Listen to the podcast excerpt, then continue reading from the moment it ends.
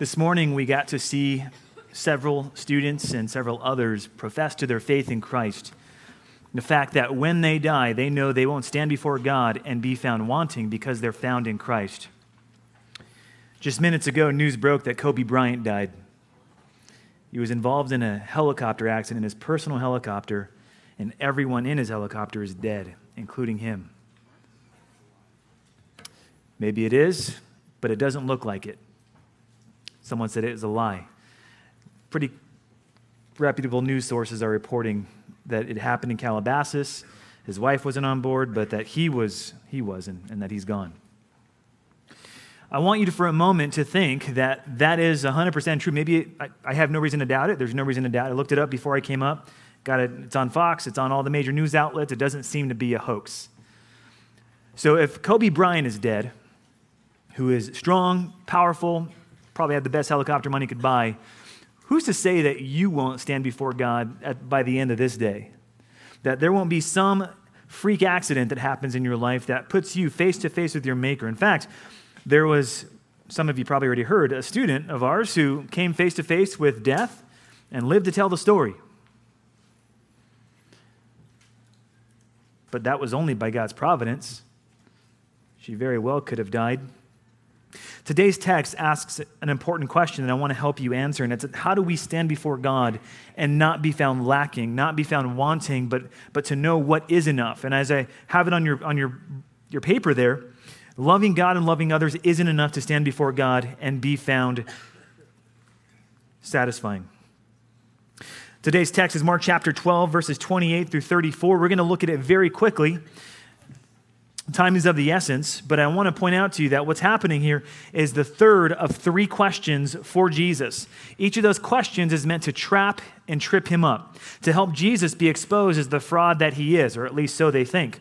And so, this very last set of questions comes from one man who's a scribe. The scribe is coming to Jesus and giving Jesus one of the most challenging questions of the day. It was a question that most people had already figured out how they might answer, but here's how it begins. He comes up to him one of the scribes came up and heard them disputing with one another. Again, this is the third of three interactions with Jesus. And this is, by the way, still on Wednesday of Passion Week. We know two days from now he's going to be hung on a cross, but this is before then. Third question, he says, Okay, Jesus, um, which commandment is the most important of all? Jesus answered, The most important is, Hear, O Israel, the Lord our God, the Lord is one, and you shall love the Lord your God with all your heart and all your soul and with all your mind and with all your strength. And the second is like it, you shall love your neighbor as yourself. There is no other commandment greater than these. And with one fell swoop, Jesus offers you something that most people say, oh, that sounds nice. That's good. I like that.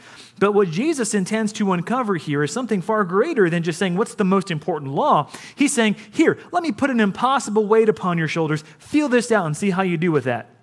Point number one, you need to feel the impossibility, the, the, the impossible weight of fulfilling the law's commands.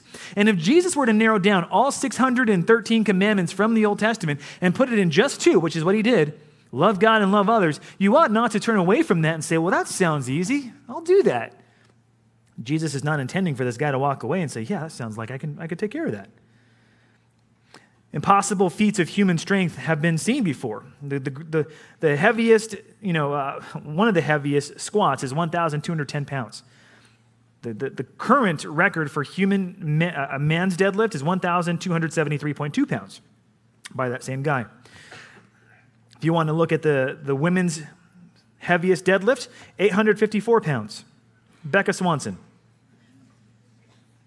We're looking at whether or not humanity has the ability to run a, two, uh, a sub two hour marathon. The one who's technically beaten it, although yet not officially beaten it, is a man by the name of Eliud Kipchoge. He's working really hard to beat the two hour marathon. Can you imagine that? Running 26.2 miles in under two hours. Speaking of feats of impossibility, Dean Karnazes has run 350 miles nonstop, which took him only 80 hours and 44 minutes. I can do it faster. I'm going to. And most people, when they look at things like this, that's exciting. You know, what, what are the real limits of human uh, possibility. You got posters like this that talk about you can do it. If you believe in yourself, you can do this. You can, you can do whatever you set your mind to. But the problem with that is when we export that same thinking to God. Yeah, maybe you have a few pounds to lose, or you want to build some muscle, or you want to ace your SAT. Sure, go for those things and hit perfection, whatever that is in your arena. But when it comes to the way that we approach God, we can't think of it the same way. In fact, the one guy who did have the I can do it before God attitude was soundly condemned by Jesus. This guy comes before him tells the parable to someone who trusted themselves that they were righteous and treated others with contempt. Verse 10 Two men went up to the temple to pray. One, a Pharisee, the, the most religious of the religious, righteous before others, and the other, a tax collector, scum of the earth. Scum of the earth. Pharisee, standing by himself, prayed thus God, thank you that I'm not like other men. I'm not an extortioner. I'm not unjust. I'm not an adulterer, even like this filthy, disgusting, wretched, stinky tax collector. I am righteous. I have attained your commands, and I'm so thankful that you made me attain your commands. So grateful that you made me so much better than this guy right here. How does Jesus respond to that? Well, actually, he's not done yet. He's still boasting. I fast twice a week and I give tithes of all that I get. But the tax collector, standing far off, he wouldn't even get close to God. He wouldn't even lift up his eyes to the heavens because he's, he's just so ashamed of who he is. He's downcast. He wouldn't look at, look at heaven. Beats his breast and says, God, be merciful to me, a sinner. Like he's beating his breast because he's so moved by what he's saying. He's not faking it. He's not there to perform. He's saying, God, I know who I am. I am the scum of the earth. Be merciful to me, a sinner. One says, I can do it. If I put my mind to it, I can be right before God. The other says, I can't do it. I know I can't do it. Please show mercy, God. If you were to judge me according to the law's commands, I would be toast. And the, the thing I want to point out is that when Jesus gives us the law, it's not meant to make you feel good and say, Yeah, I can do that. In fact, Jesus is commanding us to be perfect perfect. And he, he goes on to describe what kind of perfection that looks like. He's quoting Deuteronomy chapter 6, and he says, Hear, O Israel, the Lord your God, the Lord is one. He starts off with fundamental knowledge of God, and he says, You need to know this aspect of Him. But think about this. If he were to say, Okay, is that all that's important to know about God? Of course not. It's the beginning. God is one. There's no other gods besides Him. You owe allegiance to this one God. And by the way, you better know this God if you want to please Him. If you try to take out someone on a date and you know they hate cats, don't give them a cat and ask them on a date. Right? It's the same concept with God. When you're trying to uh, please God, you do it according to who He is, the knowledge of God. And when Jesus says, Hear, O Israel, uh, know that your Lord is one, He's saying, Know your God. He, he's owed allegiance, but know who that God is. And furthermore, not only should you know God, but you should love Him. Jesus says, Love the Lord your God, verse 30 with all your heart and with all your soul and with all your mind and with all your strength. That is to say, everything about you ought to love God all the time in perfect measure, never diluted. You ever have diluted Kool Aid? It's not good. Kool Aid that is diluted, they, put, they say put two scoops for every eight ounces. You put one scoop in those eight ounces, it tastes good. Drink it, spit it out. Your love for God ought to be like undiluted Kool Aid. It needs to be perfect passionate, unceasing, never ending, not having one iota of lessened perfection. And anything less than 100% pure, undiluted love for God in heart, soul, mind, or strength is unacceptable to God. Have you ever had this experience? Please don't tell me I'm alone. You're praying to God, doing a holy, righteous thing. You're praying to God, and even in your prayers, you sin. You think an unrighteous thought a jealous thought, an unholy, an angry thought, or whatever it is kind of thought. You have an image in your head that just pops up, and you're like, I was praying, God, what happened? I was praying, and I can't, I can't even pray righteously. Ugh. Or if you're singing a song about Jesus, and it's a song that you, you like the song, but even in that song, you're, you're still distracted, you're thinking about something that you shouldn't be thinking about. That's not loving God perfectly. If you don't love God that way, let me tell you this the law is not your friend. Love God with all your heart, soul, mind, and strength you failed. You fall woefully short. It's like the guy who's trying to jump over the bar with a thing. You know, he runs and he does a thing. You know what I'm talking about. I don't want to get technical. he runs. The po- thank you, the pole vault. I knew that. I knew, totally knew that. I just seeing if you guys knew that. He runs up, and it's set at seven feet, and he doesn't even make it off the ground. He trips over himself, and he breaks his leg. That's us. Love for God, 10. We can't even get off the ground. By the way, if your love for God, you think, oh, I'm doing pretty good in that area, you can't divorce your love, from, your love for God from love for others. Your, your love for others ought to be perfect. Jesus said, not only should you love God with all your heart, soul, mind, and strength, he also said, and the second is like it, you shall love your neighbor as yourself. Some people might say, well, that's, that's proof positive that we need to love ourselves. We need to accept ourselves. We need to embrace ourselves and talk about how great we are. Wrong. Jesus is saying, in the same way that you naturally look out for number one, you need to take that same mentality and look out for everyone else. And in fact, Jesus goes so far as to say not only should you look out for everyone else, but it's not just your friends, it's also your enemies. You and I, let's be honest, don't even do a good job of loving the people that we like, much less loving our enemies. It's hard for us even to be selfless to the people that we really, really do love, isn't it? The people that we love the most, we still struggle to love well. And Jesus is saying your love for them should be connected to God and it needs to be perfect. Again, undiluted, selfless, sacrificial. It shouldn't be the kind of love that people can point a finger at and say, Your love is selfish. I can tell. Jesus is saying, Your love for Him and your love for others are not two commands, they are one and if you have broken one, you've broken the other. You've broken any part of this. If your love is anything less than perfect, it's unacceptable. If you don't love your friends with perfection, if you don't love your parents with perfection, if you don't love your enemy with perfection, guess what? The law is against you. So when Jesus says, What's the greatest command? Thank you for asking. It's love God perfectly, exhaustively, and love your neighbor in the same way. Not in the same way you love God, but love them the way you love yourself. How would you feel with that? You're going to find out how the scribe responds, and I want you to pay special attention to how Jesus responds to the scribe's response. Before we go there, though, again, the one thing I need you to shun and give the stiff arm to is the thinking that you are, in and of yourself, sufficient. The wrong headed thinking is that I'm enough. When I stand before God, He's going to give me a perfect 10 just because He likes me. I'm a good person. I'm 80% good, as you heard some, someone say in their testimony. I'm 80% good and I'm only 20% bad. No, incorrect. The standard is perfection, and anything less than that means you get a zero. It's a pass or fail. And the pass or fail is not contingent upon how good your works are. We'll talk about why that is in a second. But here's the thinking today. This is a popular, not a popular blog, this is a blog about Zen Buddhism. So this is a screenshot of the guy's post, and he's commenting about the good law of loving God and loving others. The good, he's commenting on the, the golden rule. And you'll notice that what he says here is profound. This is a Buddhist, a Zen Buddhist, which is a popular thinking today, popular thinking. He says this Now, those actions, loving God, loving others, will undoubtedly be good for the people you help and are kind to. That's good for them. Loving them is going to take care of them. But you'll also notice a strange thing people will treat you better too.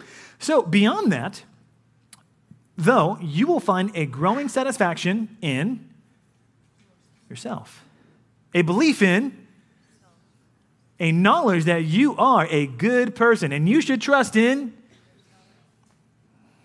Wow. See, we're not making this up here. The Bible's not talking into a void of like, oh, no one thinks that, Pastor Rod. No one thinks that. That perfect. Incorrect. People have the, we actually, let's not talk about those guys, us guys. We have a problem, and it's that we think that we are good enough before God. We downplay our sins and we upplay our righteousness. That's always going to be the human problem. People have a difficult problem. Man, I'm so grateful that in the testimonies, uh, two out of the three baptizees talked about hell. And I thought, man, someone's visiting in the audience here. They're going to they're gonna struggle with that. In fact, if you're a star football player, you might also struggle with that. He says, quote, I don't know how you can believe in a God who wants to condemn most of the planet to a fiery hell. And of course, because he's a sound theologian, everyone who listens to this guy understands, he knows exactly what he's talking about, right? Obviously jesting on that. But the point is, he, he, he only is uh, communicating the sentiment of most people. Why would Christians serve a God like that? Why would you even dare entertain a God like that? He continues What type of loving, sensitive, omnipresent, omnipotent being wants to condemn his beautiful creation to a fiery hell at the end of all of this? He closes, you know, religion could be a crutch for most people. It can be something that people have to have to have to make themselves feel better because it's set up binary. It's us and them, saved and unsaved, heaven and hell. It's enlightened and heathen. It's holy and righteous. That makes a lot of people feel better about themselves. Now, here's my point that's not true. Christianity is not a religion to make you feel better about yourself. Unlike any other religion that you can throw, this is not a, obviously, it's not meant to make you feel better about yourself. It's meant to make you feel better about God.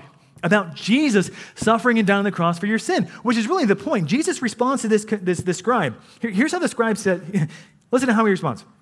Scribe says to him, You are right, teacher. Now, just think about the irony. this is a human scribe saying to the Son of Man, Son of God, deity incarnate, You are right, God.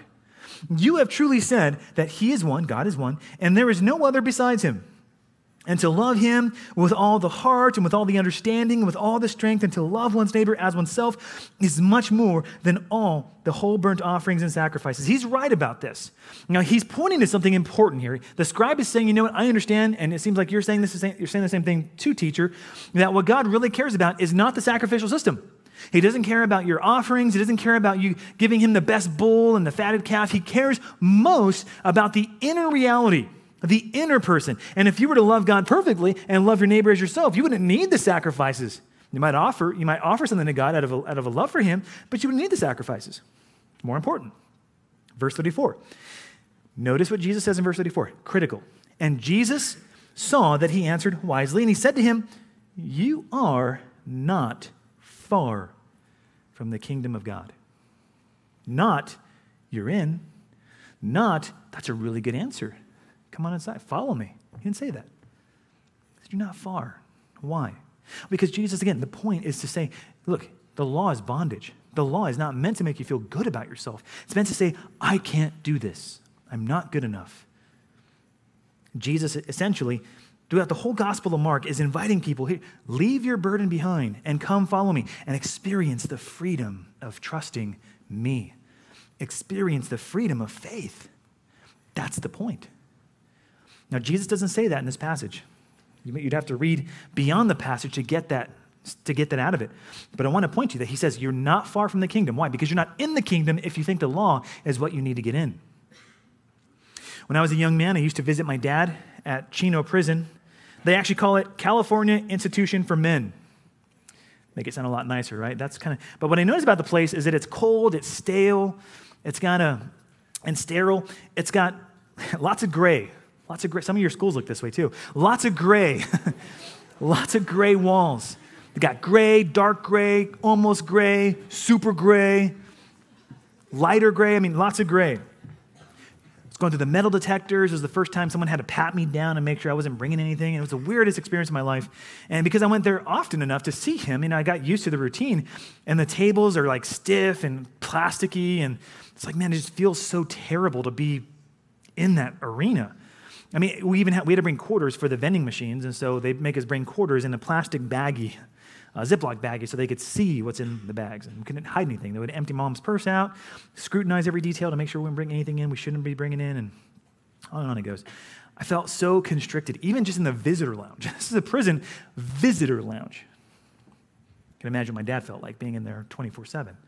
Freedom is something we often talk about as a, as a, as a human. We love the idea of freedom. In fact, Pharrell Williams a couple years ago did a song all about freedom, saying freedom is basically doing whatever you want to do, however you want. If you want to do it, you should be able to do it. Hey, and I'm all about human rights, but his concept of freedom is broken. Scripture talks about freedom in a different way. Scripture talks about freedom from something. We, uh, there's a song we sing, Long my imprisoned spirit lay. You said imprisoned. Long my imprisoned spirit lay, fast bound in sin and nature's night. Thine eye diffused a quickening ray. I always think about lasers coming out of God's eyes when I read that line. That's not what's happening.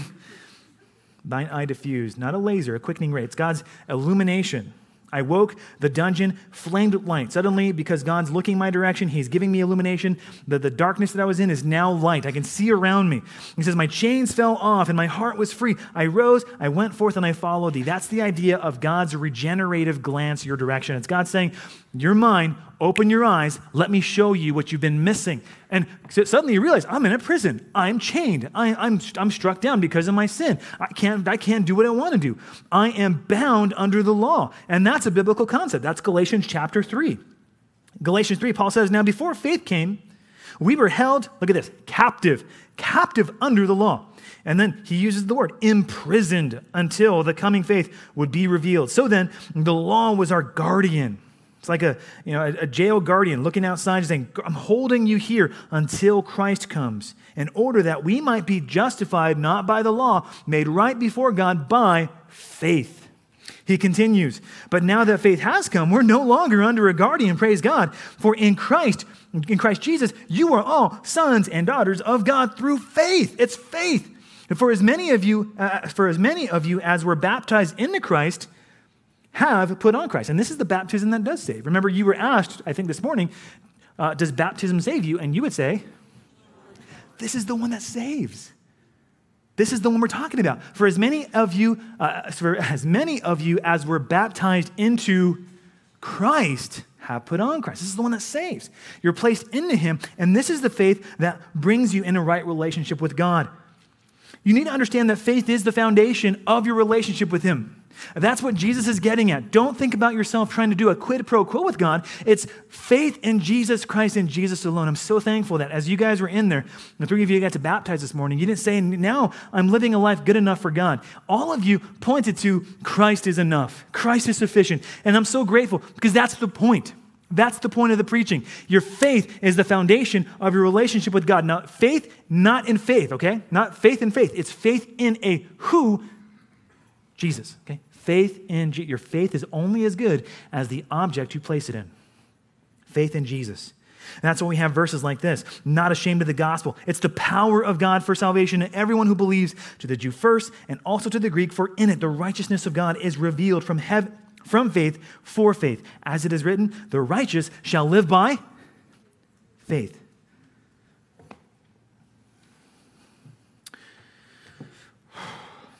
Faith is the foundation of our relationship with God. It's the foundation. It's the thing that not only draws us to salvation in Christ, it's what keeps us there. When you have your, when, okay, when you're having a super bad day, you've, you've sinned in ways that you thought, man, I haven't done this in a long time. I can't believe that I'm backtracking in this way. I've said or done things that I should not have said or done. And Lord, am I even a Christian? At that moment, I don't say, man, I must not be a Christian because I had a bad day. I say, thank you, God, that Jesus is in my place and my trust is in him and not in my performance. Praise God for that. And you know what that does? When I take my eyes off of me and I start looking at the Christ and saying, He's enough, He's the one who died in my place, I can now be free to do what? To confess my sin, and not only that, but to be obedient. I can say, okay, God, my faith now liberates me to be obedient to you. Because I know I'm not performing. I know this is not me on a hamster wheel. I'm saying, God, I trust Jesus to stand in my place. And because I trust him to stand in my place now, I, the chains are off. I'm free to serve you, God. Erin Werkmeister, during her baptism testimony, said that she now wanted to read her Bible. It wasn't a checkbox for her. It wasn't her trying to say, okay, God, I guess I have to do this because you really want it. This is God, I want to please you, and I get to please you. That's the heart of a Christian. Her faith has liberated her obedience, not mandated it. It's different. Because even though we would say God commands us to do his will, Paul talks about us in terms of slaves. At one time, you were slaves to unrighteousness, slaves to your lust or pornography, slaves to your lying tongue, slave to your gossip, slave to all the, the greediness and the jealousy that you felt. But he says, now you are slaves of Christ, aka slaves to righteousness. And guess what? It is now your desire as a Christian and your duty to lovingly and joyfully serve your master. We get to serve him, not we have to. If you're still in a have to state of mind, you're going to doubt your salvation till you, till you die. Because the get to state of mind is what an incredible blessing we have in Christ to have a Savior who has lived and died in our place, and now I get to serve Him. I want to read my Bible. I want to pray. I want to serve people well. Dogs sometimes need shot collars, right? Sometimes they need to be confined to an area because they're dumb and you know they don't know how to stay in their. Still better than cats. But dogs who have been trained to love their master and respect the master don't need the shot collar. They don't need the gated fence.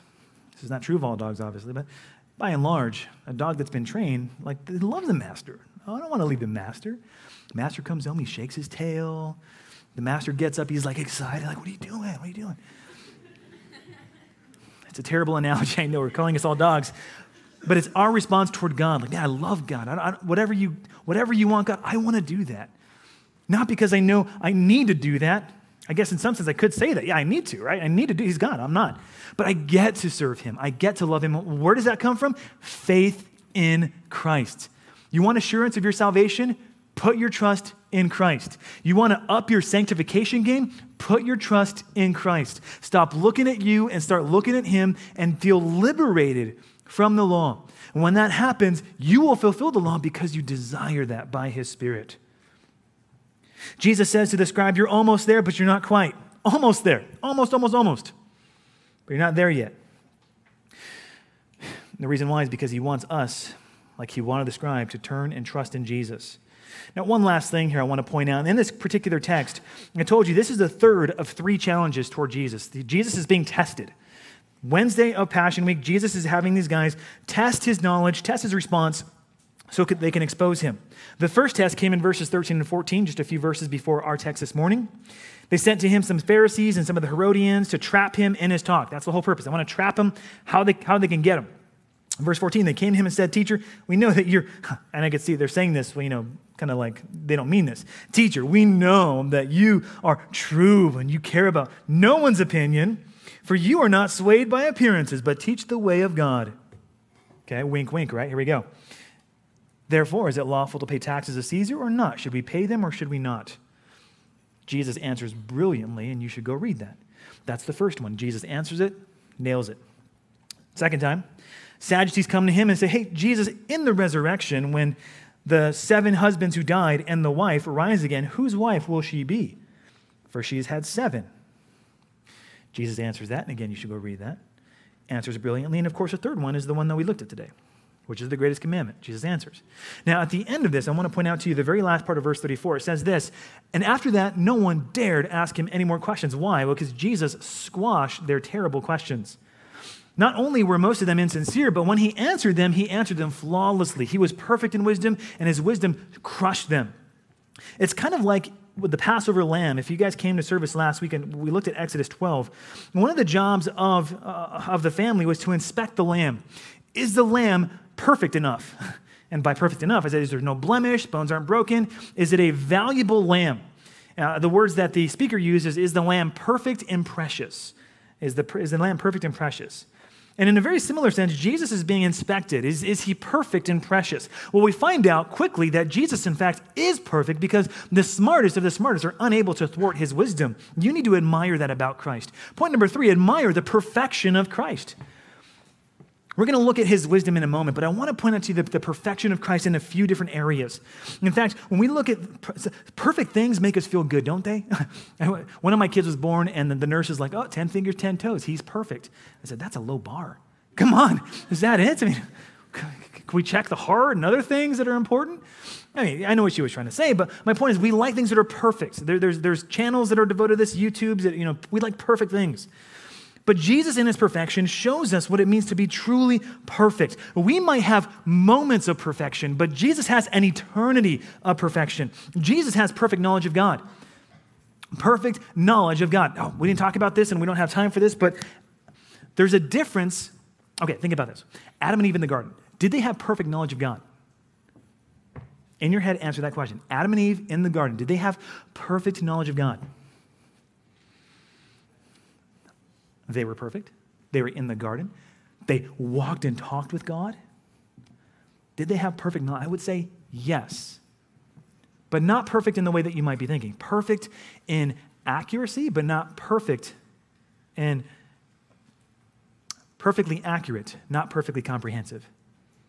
So that's the difference I'm trying to paint here. Jesus, as a man, he was God in the flesh, had to learn and grow. In fact, Jesus, when we think about Jesus, we just think, oh, he's just using his God card, right? His ace of spades is, I'm God in the flesh. I know everything. Boom. He doesn't do that, though. Scriptures repeatedly point to the fact that Jesus actually had to grow.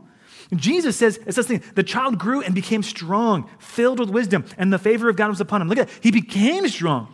He didn't come out of Mary's womb and suddenly say, I am the Son of God. Look at me. It would have been really cool, but he didn't do that, at least that we know of.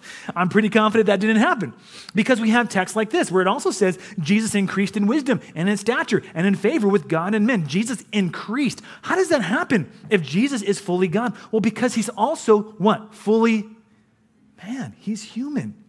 Jesus, like you, grew in his humanity. Jesus didn't just lay down his divinity card the moment he came out of the womb.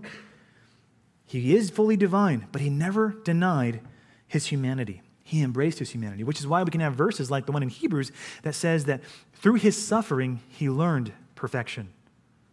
You ever struggle with that verse? Like, isn't he already perfect, though? He's God.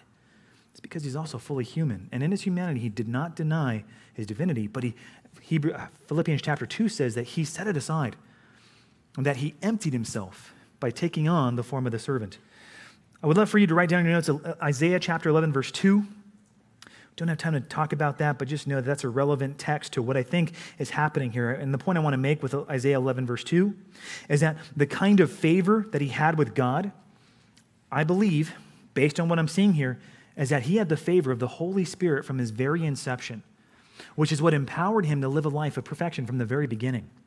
And the same spirit that empowered Jesus is the spirit that you and I have now. So when we look at Jesus, we can't say, well, he's just God. He could do whatever he wants. We could say, Jesus, in obedience to the Spirit, throughout his whole life, lived according to the Spirit's direction. Jesus is perfect in knowledge of God. He's also perfect in love of God. Jesus never had a moment where he felt anything less. He had anything less than perfect love of God. His heart, his mind, and his body was always exercised in perfect fulfillment of love of God. And by the way, love of people, did he not prove that as well? Not only did Jesus love those who loved him, but who did he also die for? Jesus died for his enemies. Romans 5 8. Does, does, it, does Romans 5 8 tell us anything about that? Yeah, it tells us that Jesus didn't die for the godly. He didn't die for the, the awesome, the rich, the powerful, the good looking. Jesus died for the ungodly and the sinner. And of course, his perfect wisdom on display with the Pharisees, the Sadducees, the Herodians. Jesus' perfect wisdom was on full display, which Proverbs 21:30 says this. Proverbs 21:30, no wisdom, no understanding, no counsel can avail against the Lord capital L O R D, Yahweh. Jesus, I think, is making it evident by his demeanor and especially in these interactions. I am the perfect Lamb of God who is about to be slain at your hands coming this Friday. This is a preview of what's to come. I don't know the song, so let me just throw it out here and just say this. Ariana Grande has a song that's almost is never enough. And I think that's a really good title for your relationship with God. Almost is never enough. Perfect tens before God is perfect obedience, passive, active. And the only one who fulfilled God's commands perfectly is Jesus himself. You want to be right with God and not, I, I don't know where Kobe is. I, I, have no, I have no information that he was ever a professor of the faith. You have no clue what happens outside these doors. Your heart is beating right now by God's gracious command. And in a moment, he could say, You're done. Brain aneurysm. Boom, you're gone. Like, I'm not trying to fearmonger. My point is never to do that with you guys. I want to be honest with you. I care about you. And so I care that what's most important in your life is settled, that you are right with God, that you don't think in your mind, let me just fulfill God's commands and stand before Him and applaud myself for all of my goodness and my greatness. Because the point of Christianity is not to make you feel good about yourself, it's to make you feel good about Jesus the one who lived and died in our place. If you haven't put your trust in him today, now's the time. And then when you go home, go look at the Twitter feed, go look at YouTube, go see if you can find information about Kobe. Because again, I have little doubt about that. But what a shock that's what a shock that is, right? I wish you could have seen your faces when I said, hey, Kobe's dead. What? What? He's so young. He's got so much of his life ahead of him. Well, it doesn't seem like he does. And the point I'm, I'm making with him is that you never, ever know. You never know when you're going to meet, meet your Maker. Let's pray.